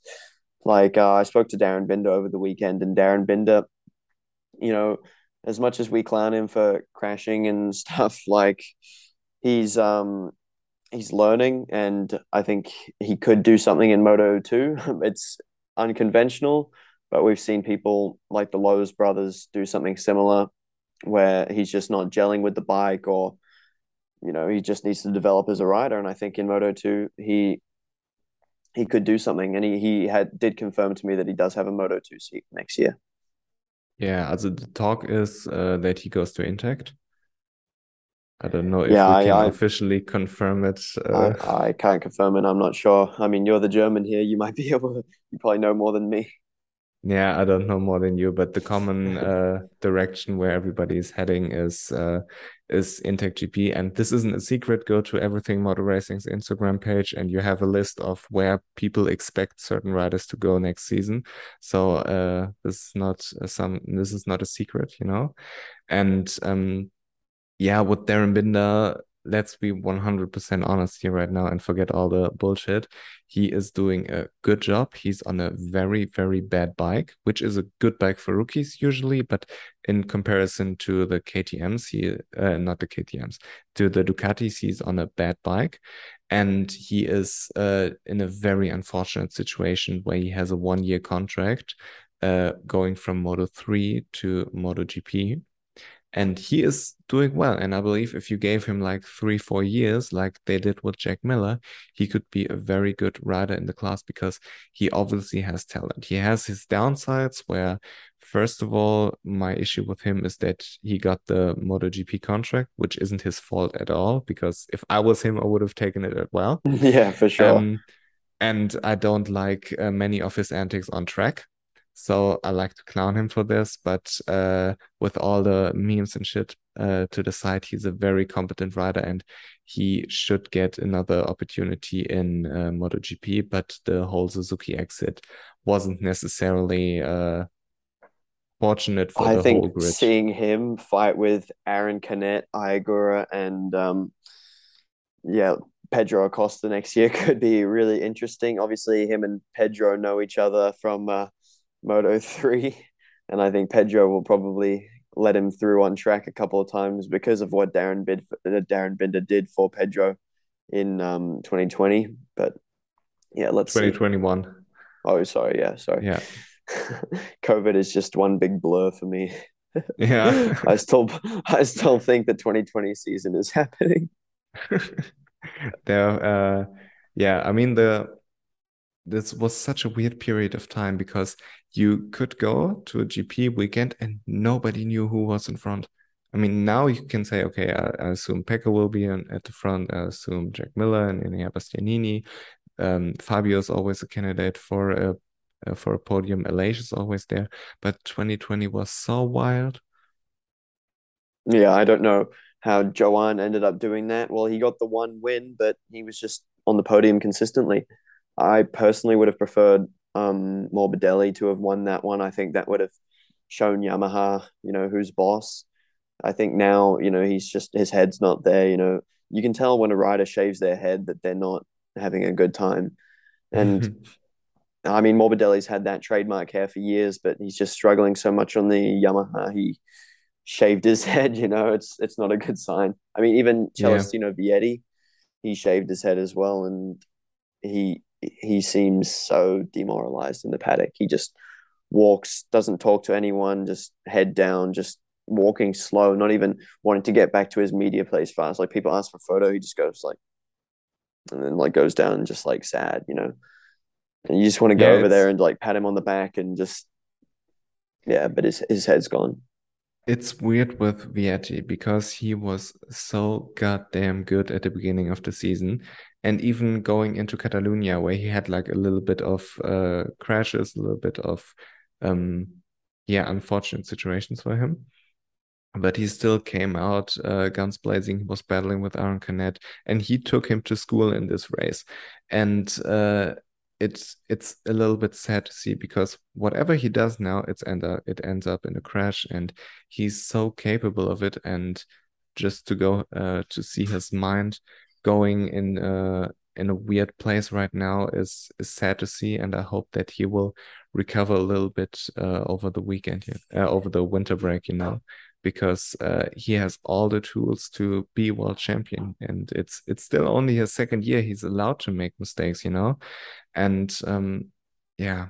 I hope he gets his mind right because it's it's a little bit sad to see, especially yeah. Once your mind goes, it's it's it's yeah, it's so hard to get it back. I think the uh, winter break um, will will do him well, and uh, I hope to see him back fighting at the front like he was this year. Yeah, and uh, yeah, with the Moto Two race, we had a conversation about this uh, after the race, which was uh, the red flag, and um, from the TV. This is my uh my yeah my view on the thing watching it from a dry couch at home. Uh, you have a wet race, soaking wet, everybody sees it, but it's kind of in a safe place. You don't see many crashes. You had here and there a crash, okay, normal, as you have in a dry race. But it's not that everybody went uh, out crashing, as we've seen in many dry races in Moto 2. And it seemed like the track was still in a condition where you could race in a safe manner. It was wet, yes, but it was still manageable. And um, then you get a red flag. I don't hate the red flag because it's it's sometimes better to red flag the session and then uh, do your business and and have no injuries, have no huge crashes, whatever. If there has been some aquaplaning and half the field would have uh, crashed in one turn, like in Portimao, this could have ended badly. So I don't hate the red flag. My issue with the thing is that you want to restart a Moto 2 race with five laps on the same conditions in in the soaking wet, which is to me far more dangerous because when you have like first turn in uh, in our background right now. It's MotoGP, yeah, but Moto2 is basically the same with more riders. And if you have this in such tricky conditions on a five lap race where everybody is pushing to the absolute maximum, this is an incident yeah. waiting to happen and uh, therefore i hated the idea and thank god the conditions uh, didn't make it possible and they gave half points because this was what i would have wanted in portimao and it's the same what i would have wanted now. I mean the red flag is difficult to judge. I understand the decision and i don't hate the decision. I'm not here to debate it but the five lap restart i absolutely hate it yeah, I think the um the conditions on track during the race the corners are fine. You know, the corners have runoff, but you can see on the um the straight, you know, no one ever thinks there's going to be um, anything too bad to happen on the straight. But I was watching Filip Salač, and he he basically had a high side mid straight, where his rear stepped out, and he was just going in a straight line, and then like he was his bum was out of the seat mid straight. Like when it gets to that, and then in Buriram the walls are very close on the straight, and normally that's okay, but it happened to Salač, and then immediately after happened to Ogura, and then you could just see that the race control um acted on those two, because if you have a crash on the straight, it's it's it's really gnarly, much more gnarly than a crash in a corner. But yeah, uh, yeah bringing on to the the red flag thing, honestly, the, the it was the right time to red flag for sure. Um, honestly, I I didn't I thought they would do it earlier, but the the five lap sprint, yeah, you're you're very right. You know, when they shortened the race to 16 laps, I um, wasn't the biggest fan of that. You know, we uh, we're spectators. We want to see the full race distance, and um, when you limit it to that, it kind of gives the same effect as the five lap sprint where everyone's going for it. But um, yeah, having carnage at the first corner, it, there would have it would have been bad. You know, the track it did stop raining, but then started raining again right before the GP race, so that's why they delayed delayed it further. It was just, I think the um the actions were just a little bit too slow. I think they could have got the full race distance in, um, or maybe an even in another ten laps of Moto two had they have waited twenty minutes after the red flag and then sent them back out. Still would have Moto GP race still would have started at, at the same time as well. Yeah, but the uh the thing is with all the TV rights, I guess it's very, very unfortunate if you have to delay races this late. And um, regarding the straights, what you said, uh, the walls are one point, but when you look at the background, you can barely see the safety car or the marshal in the back.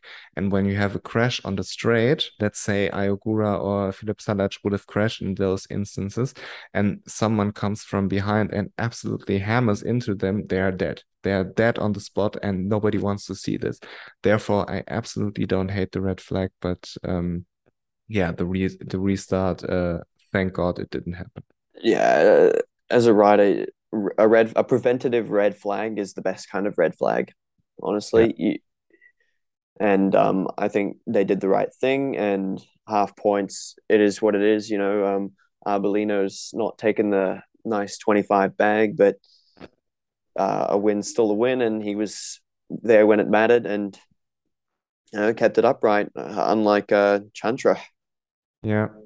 Yeah, I mean, it's a little bit unfortunate for Filip Salač, for example, because the red, flag came right at the wrong point for him, um, which was after he made the mistake. And um, looking at it live, I thought Filip Salač won the race because I thought they would count the last lap, which was completed by the whole grid. And yeah. there, I believe that Salač was in front, and I don't know what the fuck they did. No, uh, Arbolino yeah. did did lead for I think one one full lap right before okay. the red flag. But as they waved the red flag, the whole grid, only the top eight riders were uh, over the finish line, so it wasn't like a complete lap. So you have to take the one before for. Yeah, uh, actually, in the classifications, it did say that I think from Kubo and onwards, it was they said they were one lap down. So I'm not sure exactly where they drew it, but um, I think Salač was still happy to be on the podium, so they're not yeah, going to dispute course. that. Yeah, of course, but it's still unfortunate and how much does it frustrate you let's let's say you're in a race and you are waiting in second position in a wet race because you can judge the uh, track conditions better when somebody is in front and then you get a red flag and you knew okay fuck i could have won this because i was setting up the overtake i was just playing it safe right now yeah in the end you know it is the leader like if a crash had happened in a dry race and you're leading the race and they flag it it's it is what it is. If you want to have the best chance of winning, you have to be in the lead and hold it. But obviously, you can scheme from second place, and it's usually much easier to win a race from second place because you can pass them and have choice of where you want to go. But uh, for Salač, if it was a rider like um, Ai Ogura and Fernandez was in the lead and it was decided deciding the championship, you'd be very, very, very pissed off because it's basically just deciding the championship with one red flag. And thank God it's not the championship contenders, but uh, still not the best situation for, for Salač, but still his first uh, Moto 2 podium. So, who's your pick to win the championship? Uh, I think Ogura, just because of how focused he was. Like, if he can win at his home race, you know, not many riders can win at their home race because of the just the whole like event of it. Um, you look at the Spanish riders; they ride in Spain all the time, and for our homecoming to Japan after three years of not racing there, and then to be able to put it on the top step of the box, there's um nothing that shows a more stronger mentality than that. I believe. Okay, yeah, I mean, uh, I kind of like chaos. And I think it would be very, very fun if Ai Ogura wins the championship and stays in Moto 2 and has to defend it. And on the other part, I uh, obviously I'm a Remy fan, and it it would be a little bit better, even though it's not Augusto's fault, if Remy was the Moto 2 champ and wasn't replaced by another Moto 2 champ, you know? You know what I mean? But it's well, I think that would be good for Remy. You know, he'll be like, "Yo, you're replacing me with some guy who finished second. Yeah I mean, yeah. obviously, Augusto Fernandez is not just some guy who finished second. He's been really good towards the end of the season, but I think another year in Moto 2 with Ayo for Fernandez would have been magical. Yeah, but as you said, you don't pass it up uh, when there's a MotoGP contract, even when exactly. it's a KTM and you know your career is probably going no, uh, ga- gas, gas, gas, gas. It's yeah. a, it's a different. it's going to be different. Bike. Yeah, different luck, different luck. everything's gonna be better with Gas Gas. Which uh, yeah. brings us to Albert Arenas and Jake Dixon. You have some uh, souvenirs uh, which you brought from Thailand. So talk a little yeah, bit about I'll it. Grab the. Uh, I got a slider from Jake Dixon. That was very nice of him. I was going to get my sunglasses signed by them because we uh, wear the same glasses and uh, it didn't work. So he's like, "Come back tomorrow. I'll grab something else for you." So I just waited outside his pit he came out two sliders. I'm like, nice, that's awesome. Thanks, Jake. And then he was like uh, happy for a chat. I'm just like there standing, just saying thank you. But he's just standing there telling me about everything. He was just so seems so happy to be there. And then as a spectator, that's what you really want to see.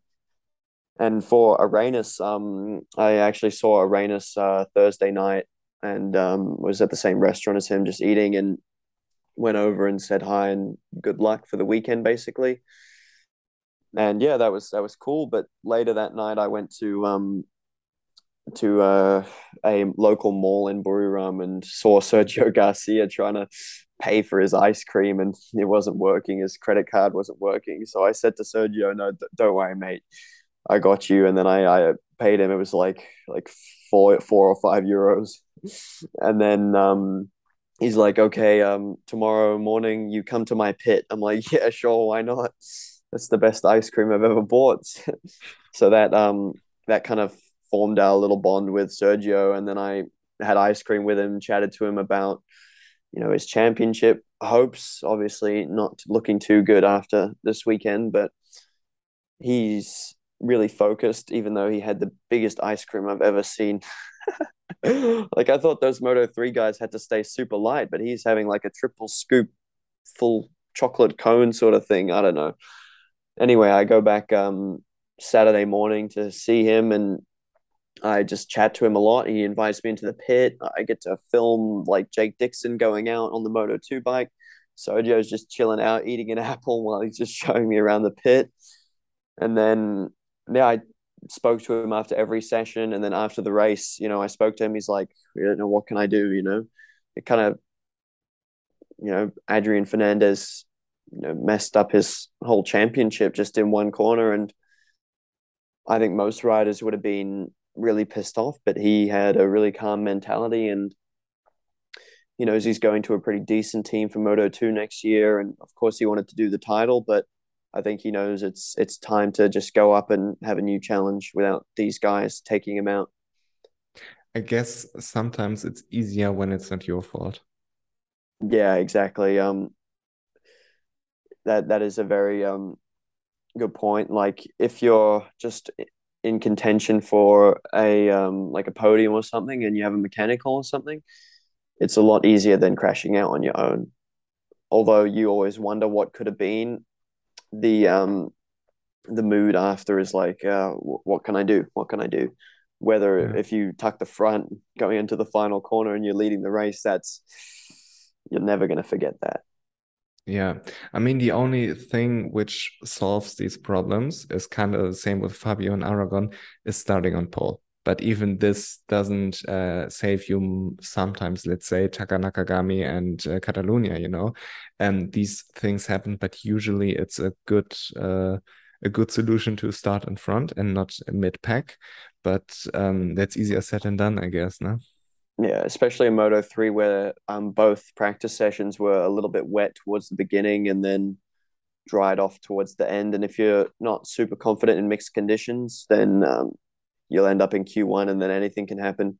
So many games were played in Q1 in Buriram, you know, such long straights, they want to be in the toe. And I just saw like about eight riders, I think, basically parked, like standstill. And I think Dorna should look into that one because that was pretty gnarly from what I've seen. And I think you um, made a meme about it of them right on the very edge of the circuit next yeah. to the gravel trap and like yeah, basically at turn 12, it was even worse because they were doing that on circuit. Yeah, Moto 3 is an absolute disaster, to quote Joel Kelso. Um, because it's what what do you do if you're a rider, you know? Um, A, you're Izan Guevara going out in Q1 and everybody is following you. I mean, not a single soul was in the pits or anywhere on the circuit. They were all behind Izan Guevara. It was like in a race what do you do when the slipstream gives you uh, half a second you know and uh, you can't tow these guys around but on the other hand when you go uh, off track to let them pass they are not passing you they're going off track with you so you're in a very very unfortunate situation there which to me can't be can't be handled because when let's say you're Izan Guevara and you're going wide and everybody goes wide with you do you penalize everybody but Izan Guevara because they're doing the same, you know? But mm, and they can just say Izan... they needed to go wide anyway. Yeah, yeah, it's, it's very difficult. I think the best thing to do would be a super pole first. That would be great. And then secondly, I think having a minimum lap time in Moto three, especially for qualifying, would be uh, quite interesting. You know, where they they can't basically cruise. If you want to go slow, it has to be you know, uh, fast in the two sectors or three sectors before the pit entry. And then you can go slow in that final sector if you're coming into the pits. And I think that minimum lap time should be probably the 107% rule. I mean, that's pretty fast for some people, like Ana Carrasco. But I'm honestly watching her ride. She's no slouch. You know, she's really quick and she's just missing that one or two tenths every corner. And honestly, watching her ride, I think it was quite amazing, you know, because she looks just as good as the other guys through the corners. She's just not exiting as fast, I believe, but she's doing a lot better in person than I thought, you know, visually. Yeah, and, let's um, be honest let's be honest, everybody yeah. who races in Moto 3 is a very, very, very capable motorcycle rider. It's just the comparison is then a little bit off when you're compared to Izan Guevara or Sergio Garcia. Yeah, and uh, honestly, I think for just women in general, she's doing a really good job. You know, like my mum at the circuit, she really loves the the women in the racing. And in Thailand, we have this woman rider called Muklada, who's uh, an absolute ripper on the 600, and she had the 600. She actually, I think she still has the 600 cc lap record around Buriram, which is a 138, I think. And that's compared to Chantra on a Moto 2 bike. I think he did 135 uh, mid for his pole lap, and she's doing 138 on a uh, 600 with um, a standard engine. Like she's really, really good. And I think just for women in general that want to get into the sport, I think she's doing a, a great job, even if she's finishing towards the end of the field. Yeah, I think it's it's a bit weird that Ana Carrasco was the one who got the seat because I felt always like Maria Herrera was the better one of those two but it's always good for the sport to have this diversity there because we yeah. talked about uh, all the problems women have in the paddock and these are things who can be tackled when you have somebody like Ana Carrasco or uh, somebody like Maria Herrera who are role models to young girls who aspire young girls and the whole women team in aragon with uh, maria herrera was a very very very very good thing and um, yeah, when you take all things into into consideration, it's uh it's always great for the for the sport when you add diversity. You know, think of Lewis Hamilton in Formula One. Yeah, for sure.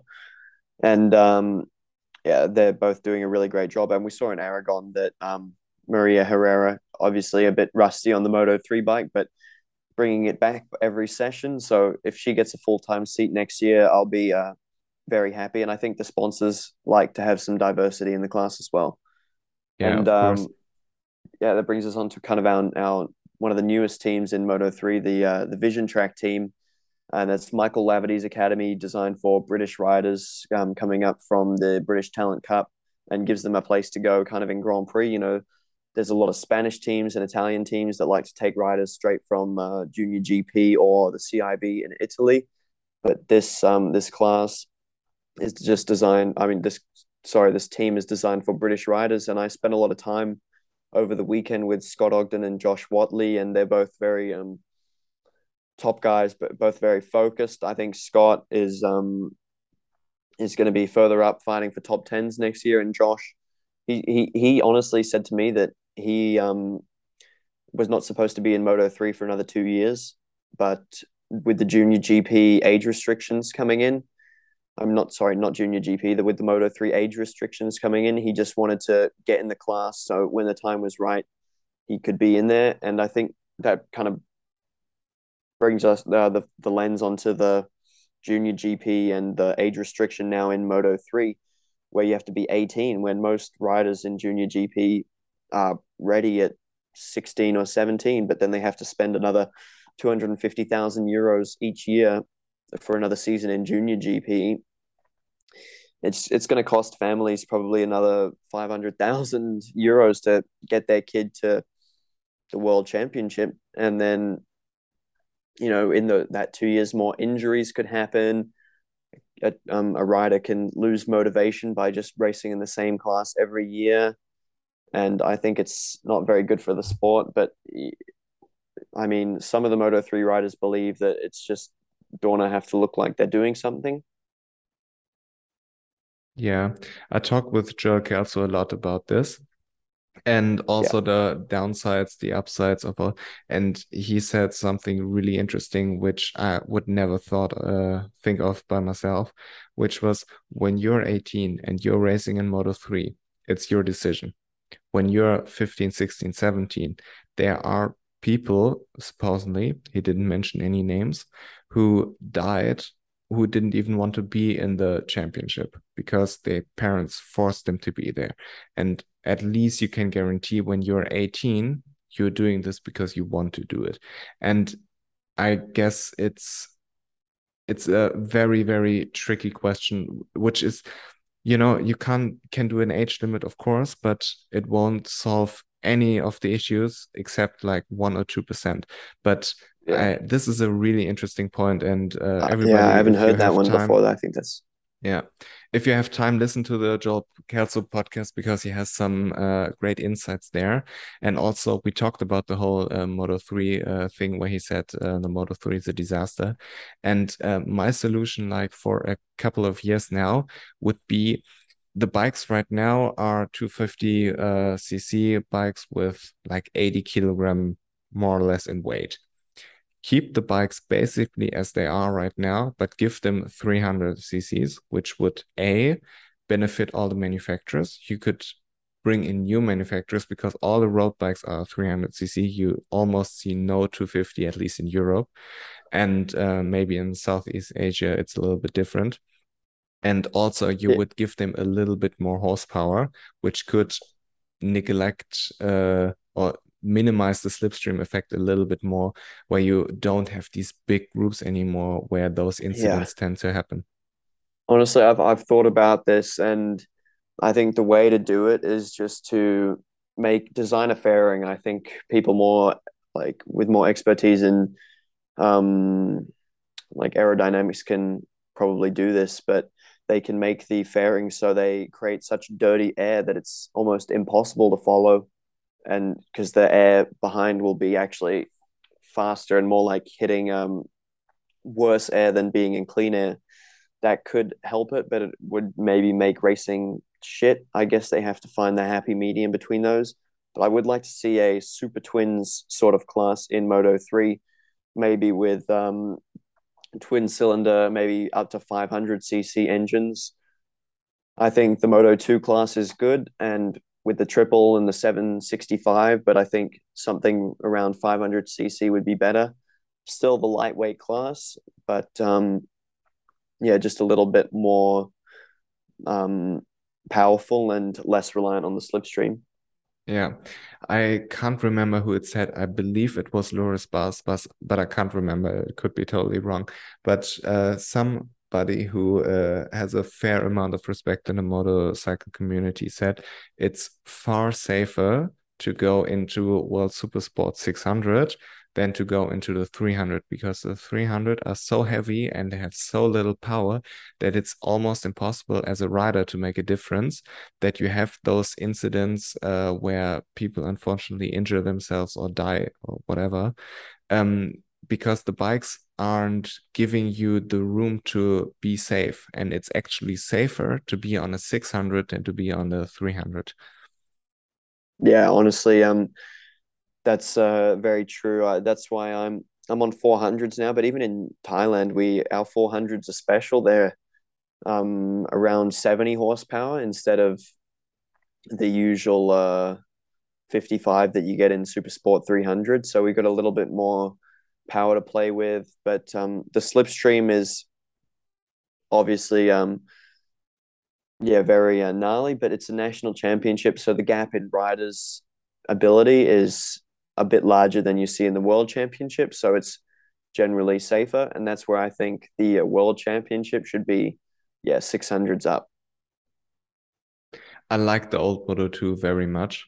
They were, uh, to me, one of the purest bikes uh, on, in, at least in my lifetime, where you had no electronics, you had no traction control, no wheelie control, you had no rider devices, you had no winglets, yada yada yada. It was just everybody basically on the same bike. Who's the best rider? And it was yeah. fun, and the way they were sliding into the corners, it was so beautiful yeah, now the um the Triumph engine doesn't produce as much engine brake, so you don't see that nice slide anymore. But the triple gives it more uh, linear power.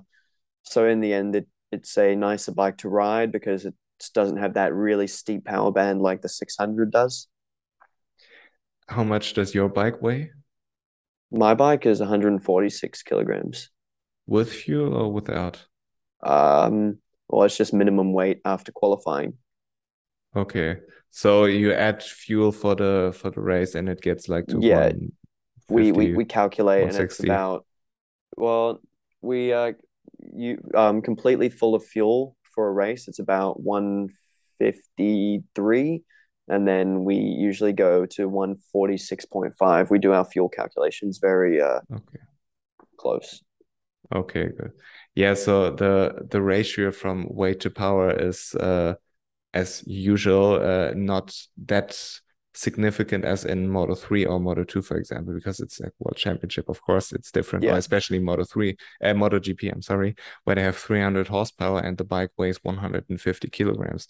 Uh, it's basically the same weight as your bike, but uh, five times more horsepower. With, uh, yeah, like triple or quadruple the amount of horsepower yeah it's crazy. And uh yeah but uh going back to to uh, moto 3 there are a few things i would like to ask you. First of all sergio garcia in the uh, moto 3 championship fight he had a very difficult second half of the season. Uh, what do you make from his uh approach to the race? Is he kind of done with the whole championship thing or uh, what's what's his state of mind? Because I can imagine that it's difficult if basically your two-year uh, teammate is uh, taking you to school in almost every race when you are supposed yeah. to be the more experienced one. He knows in Moto three it's the luck of the draw, and he knows very well that he'll make the difference when it comes to Moto two. And I think he's got his sights set on uh, beating Guevara next year. And I think this year he seemed a little bit in terms of like he's uh, he has acceptance now for how the championship's going and that could unlock some new performance hopefully in qualifying for him in Australia. But in the end um, he's starting to ride off the championship for this year for sure. Okay. And uh, what's what's their relationship like? Um i not once did i see them talk. No. Okay so uh, you can imagine that it's ba they're basically not best friends. Yeah, because Sergio Garcia and Albert Arenas were talking a lot, and then also um, Jake Dixon and Sergio having a little bit of a chat. But yeah, Izan was the one who I didn't see talk to any other um, riders in the Aspar team. Yeah, I guess Izan is not there to make friends. He's there to make W's, and he's doing it uh, pretty consistently. And uh, yeah, preseason, I said uh, Izan Guevara is my championship pick. It's looking good right now, but uh, he seems to have this little edge over Sergio and over over uh, Foggia that when he's in front, he just has this raw pace where nobody, even in Moto 3, where the slipstream is so important, nobody can give uh, him anything. Yeah. And I mean, even even in Buriram, we saw a leading group of three pull away and even Foggia just yeah, your meme summed it up perfectly. Like Foggia when he's in the championship fight, you know, he's nowhere, but when he's not not in it, he's a beast. And the same thing sort of happened uh, in 2021. Yeah, last year where towards the end he started really racking up the wins and it's just too late. Yeah. Yeah, I mean, uh, last year was a bit of a bummer because uh, I thought that Dennis Foggia versus Pedro Acosta in Portimao in the last lap would have been an absolute banger. And I believe that Pedro would have won it because Pedro yeah. has this has this maturity where he's above everything. And mm-hmm. it's it's a kind of an a feeling you get from him that you get from a Marc Marquez, from a Valentino Rossi, that um, he's above head and shoulders above everybody else. And uh, even when you remember in the free practice where he was like uh, waving to Dennis Foggia, where he was just playing mind games, and that was uh, awesome. He was, honestly, he, yeah, he was beating him in uh in Portimao when the first time they came. So I was really looking forward to it, and Darryn Binder fucked it up for me. And I attended the race live. This was even more of a bummer, but uh, yeah, it's racing. It can happen, and honestly, I think it's a shit thing. I think Pedro Acosta probably would have won that title. And I also think that, you know, Darryn Binder going straight to the Leopard garage is, it kind of shows what kind of guy he is. You know, he, he owns up to it. I know it's unfortunate. You know, as soon as you take out one person in in motorcycle racing, it's it's not a good feeling, but it happens again, then your reputation's there. And once it's there, you're it affects you sort of and i think that's kind of what happened with darryn and you just get like a little bit demoralized and then people kind of say that's what you do so if it happens you don't really care but he still cared and he had the he had the balls to go to see leopard and obviously they weren't ready for him yet. they told him to, you know, go away to put it nicely, but yeah. What are your expectations for Josh Whatley in the long term? Do you think he can make it in the championship, or do you think it's just he's just there for fun? He's got the backing, um, but he did say to me if he's not in GP, he's going to quit racing. You know, it's it's his, it's what he's he's all about. You know, he wants to stay in Grand Prix, and he knows that he'll be better once he gets onto a Moto two bike. But he just needs to cut his teeth in um, Moto three first, and he said probably two or three more years in Moto three before he even considers going up to Moto two. How tall is he? He's um probably about 170, but he's a little bit of a stocky rider. Reminds me of a um Remy Gardner, barring the height. Okay. Yeah, Remy is is a little bit bulky from uh, uh, uh, naturally bulky, you know. It's not like he he told me he barely goes to the gym. He just just running and he's really muscular from um yeah, just being yeah, a motorcycle I think racer. if you look at like a BMX rider or something, they've got the the fat calves, you know, for pumping the bike and they're like really stocky, but they're really still fit. And I think Remy's just got that build where he's he's just a bit buff, you know, from from birth. Yeah, it is what it is. And um, is Vision Track uh, thinking about a Moto 2 team? Um, not that I know of, but uh, they're definitely trying to build on their Moto 3 campaign. I mean, um, Scott's got a decent tally of points. I think he's got 21 or 22 points, which is not too bad for your first year in Moto 3. Obviously, he's still learning quite a lot. He's still really young, as well as Josh, who's you know they're both I think born in 2005. Actually, I think Josh is 2005. You know that's it's it's really soon. You, when you we think about 2005, it's not too long ago. He's still only 17 years old. He's got plenty of time. You know, you look at John McPhee still in Moto 3 at age 28. You know, if you take that as a age limit, which well, which it is for the class, you know, Josh has plenty of time to make it work out.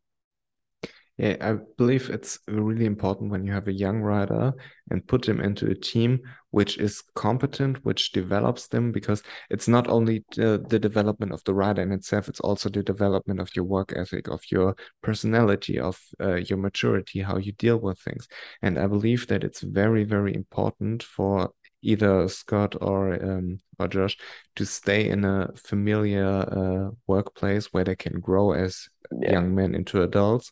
And uh, yeah, regarding Joel Kelso, he's switching to Bristol, and I, felt a little bit not bad about it because I, I thought, okay, why not stay there? Because CIP uh, seemed like a great team and all of this. And yeah, they gave him a shot uh, last year. So I didn't really understand it. And he explained it to me like um, when you have teams in Moto 3, you don't know why, for example, Ajo or GasGas is so much faster than CIP or whoever on a KTM. Um, and you see it with David Munoz. He's putting the team uh, out of uh, nowhere. And you just don't understand it how some teams are faster than others. But after seeing the CIP video, I'm not that ungrateful that he uh, got out of there. So I'm wishing Kelso all the best for the future, and also Scott Ogden and uh, Josh Whatley, I believe. Yeah, I think just that... one more thing on Josh is that he actually, I think he lost a lap because someone cut in front of him or like pushed him wide during a qualifying or yeah, I think it was a qualifying run and he would have been on for um, you know a time that would would have been probably within a second of the top guys, and he just handled it, you know, like really maturely. Like you know, he knows he had the speed at that time, but he just didn't pull it together. But um, in the end, the race didn't really go his way. He struggled a bit with the heat, and uh, yeah, I think he'll I think he'll do well in um, Phillip Island though.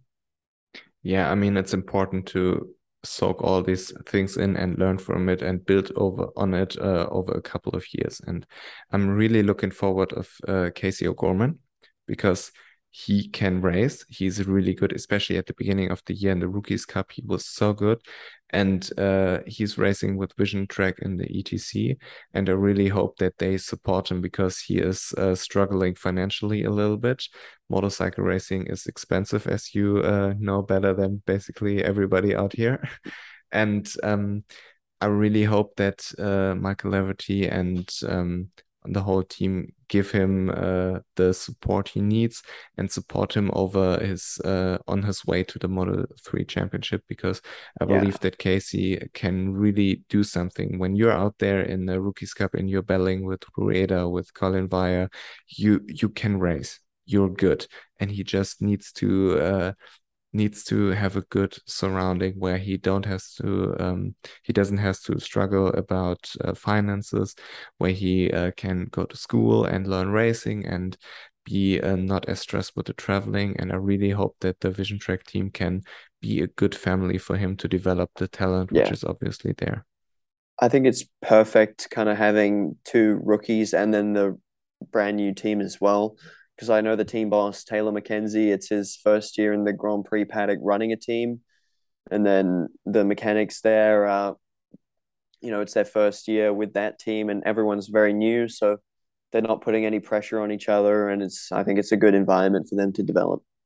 Yeah, it's. I guess it's uh, with everything in life the same. When you're in a comfortable uh, when you have comfortable surroundings, good people to work with, you're generally going in a positive direction. And if you have a toxic environment where you get blamed, for example, when you don't have a good race or where something happens which wasn't your fault, and uh, you get uh, kicked and punched after your bike breaks down, um, then it's not necessarily the best for a rider's development, you know. Yeah, exactly. So, uh, what's your plan for the rest of the season? How's the whole thing in Thailand working? Uh, well, we got uh, one more round for the rest uh, for the rest of the season, and um, hoping to put a just a late charge for race wins. I mean, I had a few podiums in the last rounds, and yeah, my I had a pretty tough start to the year with a, a mechanical and a um just a race where I didn't have enough track time. And when I finally got the track time, I was, you know, within 1.7 seconds of the all time lap record. So, um, yeah, I'm, I'm pretty optimistic. I'm, I'm ready to get back on track after watching the GP bikes go around. I just, I know I can go a lot faster and I'm, I'm hoping to do it on, uh, on track. I wish you the best luck. I hope uh, you you forgive me that I'm not very educated on Thai motorcycle racing. It's so, okay. Uh, yeah. so, what's your plan for next season then?